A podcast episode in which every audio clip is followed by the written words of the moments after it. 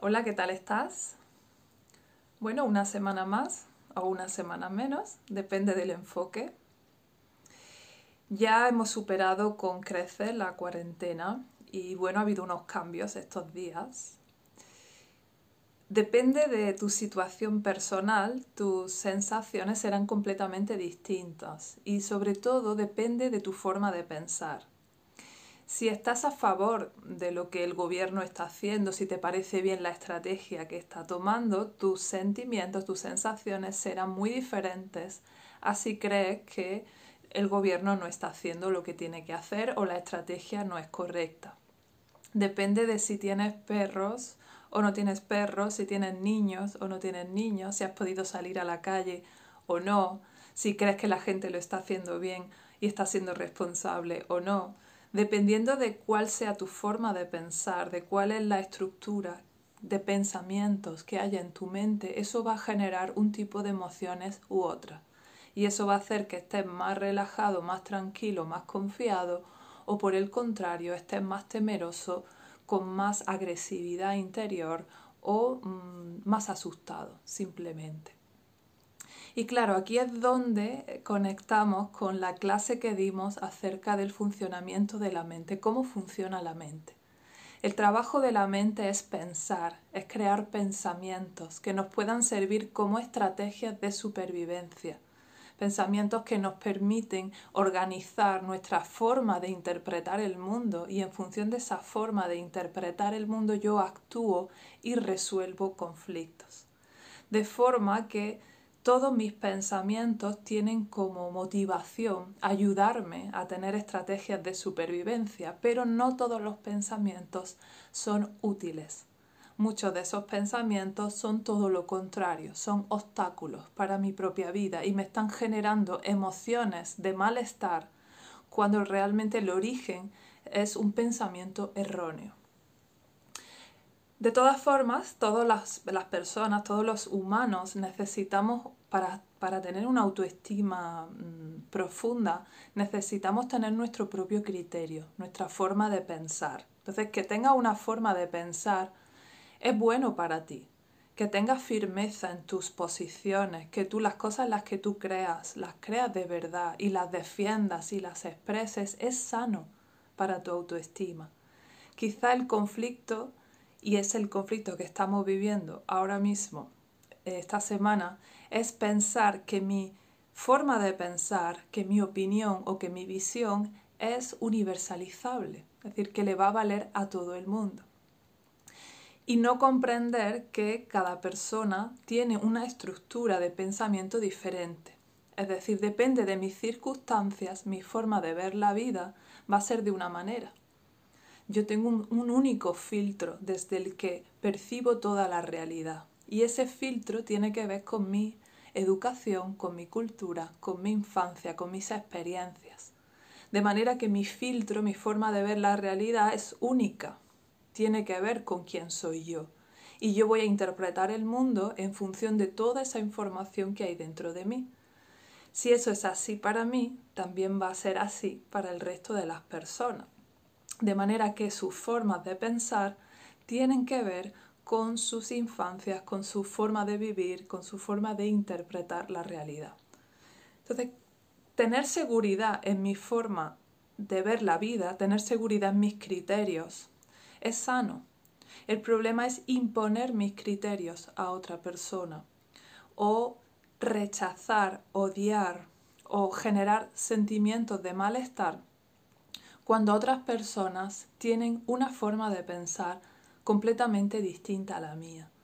Y eso tiene que ver con, digamos, el apego que yo tengo a mis propios pensamientos. Es decir, yo pienso que mi forma de ver la vida es correcta. Si no fuera así, la cambiaría.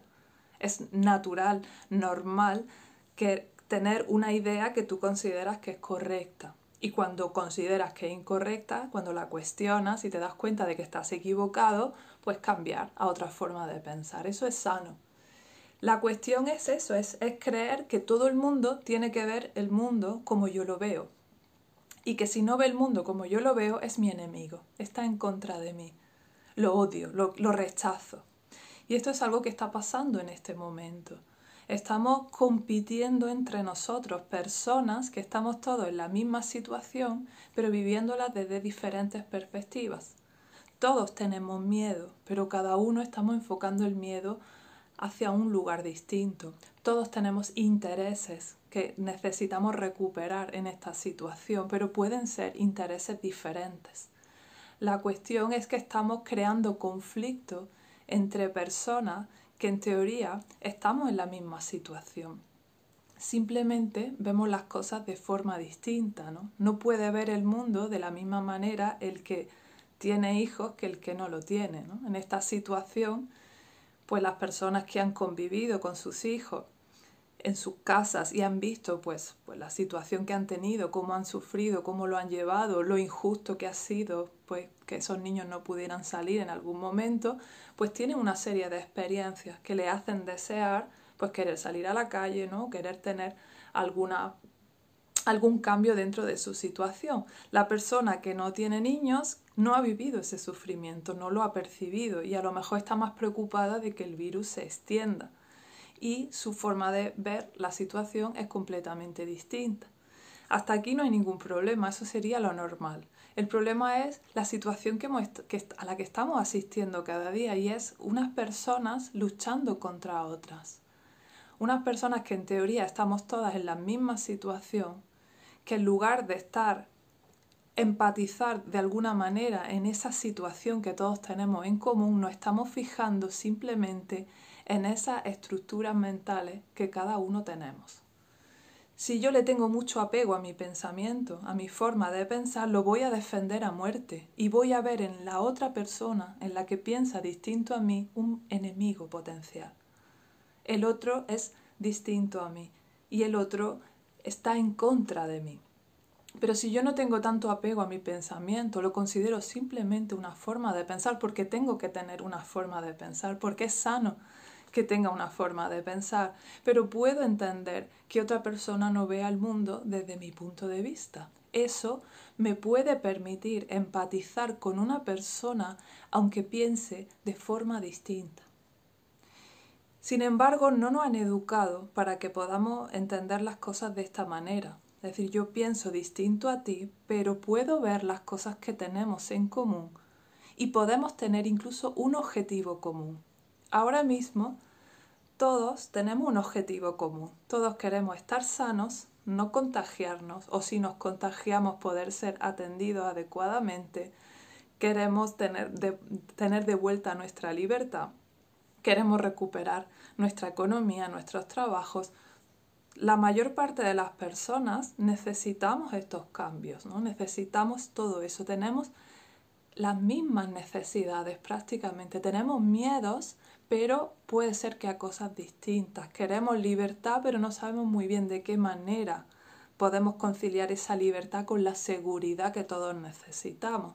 Estamos en la misma situación, pero es posible que tengamos puntos de vista distintos y puede que opuestos, pero eso no nos desconecta de la situación. Seguimos estando en la misma situación.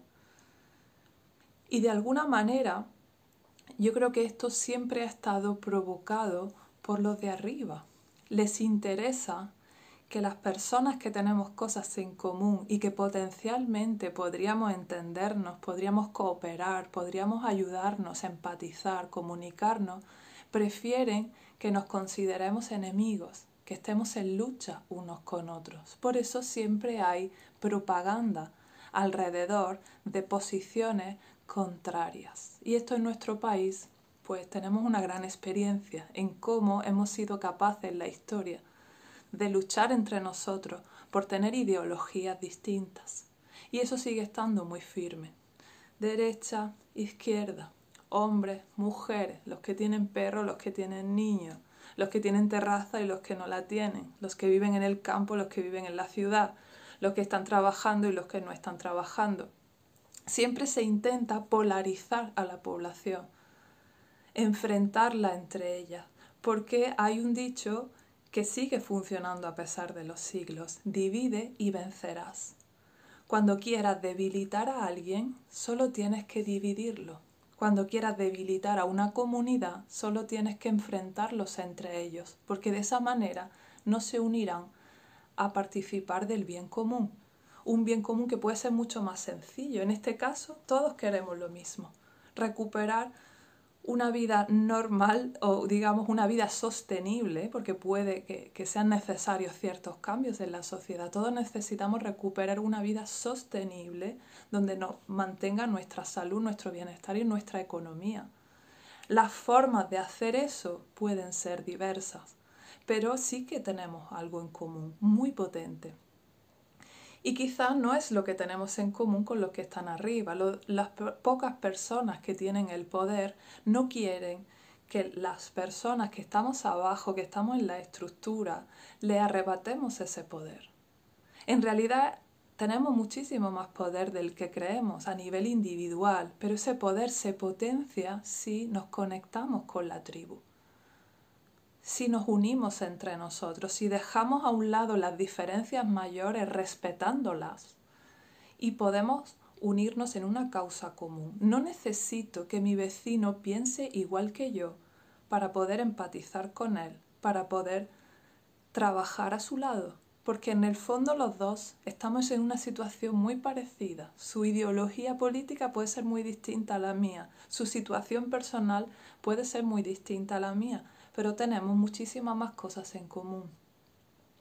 Por eso sería importante, y, es importante para el desarrollo personal, para no estar siempre en lucha constante contra el resto, el empezar a tener criterio propio. Yo soy dueña de mis pensamientos, elijo los pensamientos que me pueden ser más útiles para mi vida, pero no puedo creer que esos pensamientos sean útiles para otras personas.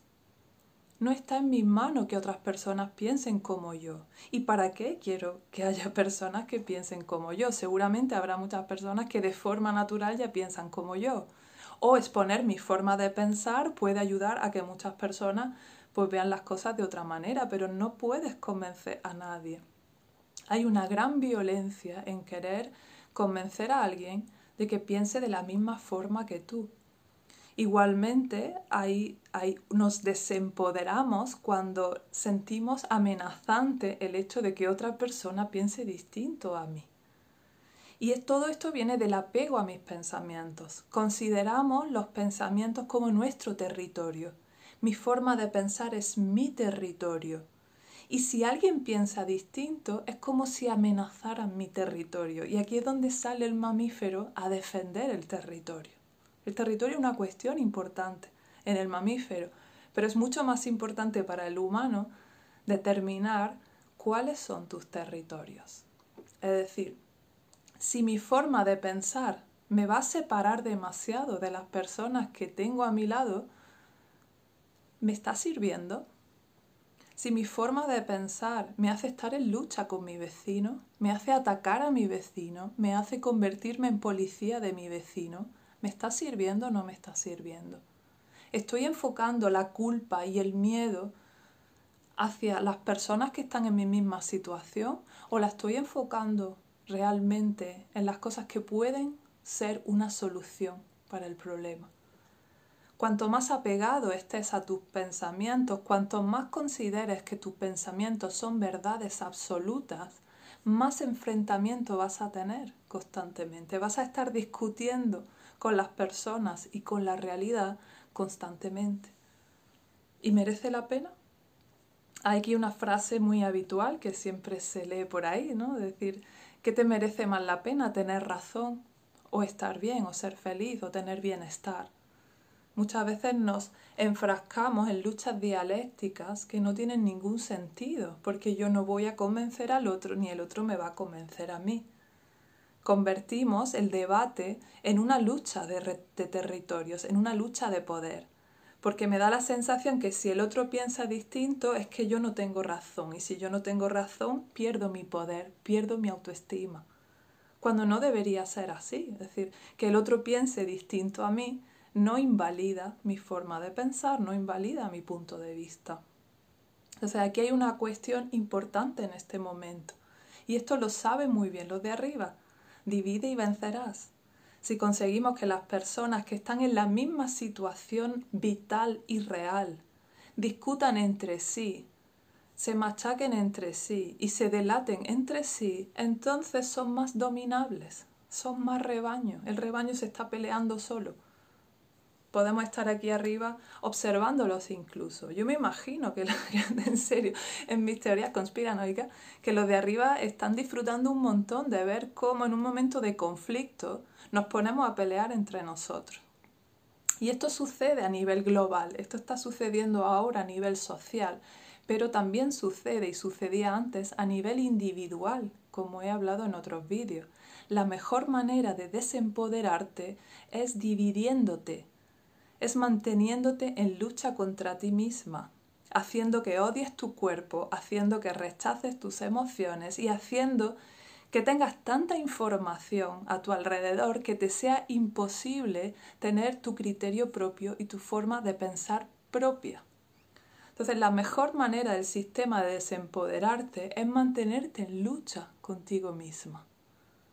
El mejor, la mejor manera del sistema para desempoderar a un montón de personas que podrían tener objetivos comunes y podrían unirse a buscar soluciones es dividiéndolas, es haciéndolas pelear entre ellas a través de las ideologías y que muchas veces esas ideologías no tienen sustancia, no tienen realmente una profundidad. Yo a veces he visto discutir a personas que en realidad están de acuerdo, solo que su forma de argumentar no les permite darse cuenta que en el fondo el argumento es el mismo, solo cambia la forma, pero no el contenido. Y esto tiene mucho que ver con que no nos han educado a debatir sanamente, no nos han educado a poder exponer mi forma de pensar y que la otra persona me exponga su forma de pensar y yo incluso poder ver en la forma del otro, poder ver cosas nuevas que no había visto. Y decir, ah, mira, pues de esa manera me estás presentando una oportunidad maravillosa que es tener un punto de vista diferente, una persona con otra experiencia, con otras vivencias, con otra forma de vivir me está mostrando su punto de vista. Esto es algo maravilloso, esto es algo único, ¿no? Como cuando leemos un libro. Estoy viendo el universo de una persona.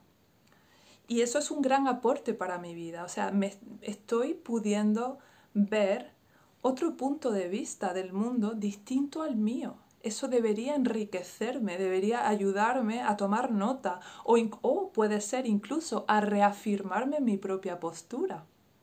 Pero en lugar de eso, lo vemos como un ataque, como una confrontación, como una lucha dialéctica entre enemigos. Y me genera odio hacia esa persona, me genera rechazo. No soy capaz de ver la humanidad del otro por encima de su forma de pensar. Y es ahí donde ya nos tienen en bandeja, donde ya nos tienen peleando entre nosotros. Y no tiene sentido justo en este momento en el que todos lo estamos pasando mal y todos tenemos nuestras vidas en juego. Estar discutiendo por esas pequeñeces, por esas formas de entender el mundo, nos está haciendo las cosas más difíciles aún. Si ya la situación es complicada, es más, aún, es más complicada si salgo a la calle y encima mis vecinos me están acusando o me están delatando o me están machacando, o me están agrediendo. Y aquí es donde, en el fondo, nos están desempoderando a todos. Y en el fondo, nos están dominando aún más. Aquí es donde digo que en las sociedades actuales el dominio viene desde el interior, viene desde controlar tu forma de pensar genero una propaganda que es muy fácil de transmitir a través de los medios para convencerte de una postura. Y tú vas a tener, si te la crees, vas a arraigar esa postura en ti y la vas a defender a muerte, como si fuera tu propio territorio, como si fuera tu propia casa, aunque eso te haga estar en conflicto con tu vecino. En otras épocas esto siempre ha sucedido, desde luego, siempre ha sido un mecanismo de poder, pero cuando tú vives en una aldea y necesitas a tus vecinos, los necesitas, los necesitas para hacer la cosecha, los necesitas si tu casa se incendia, o sea, para la supervivencia básica necesitas llevarte bien con tus vecinos. Las ideologías, en momentos de, de crisis, en momentos de supervivencia, las ideologías pasan a otro lugar y nos ponemos todos a apagar el fuego. Pero las sociedades modernas, cuyo origen viene en separar a las personas, en individualizarnos cada vez más, en hacernos eh, desconectarnos de, de nuestras tribus y de nuestros núcleos familiares, esto es más fácil que nunca. Y hace que veamos como potenciales enemigos a personas que realmente están en la misma situación. Nos han ido vendiendo, nos van inoculando esas ideologías para que nos las creamos y las defendamos. Y la mayoría de las personas no se las cuestionan siquiera, no se cuestionan si su forma de pensar las está ayudando o su forma de pensar las está perjudicando.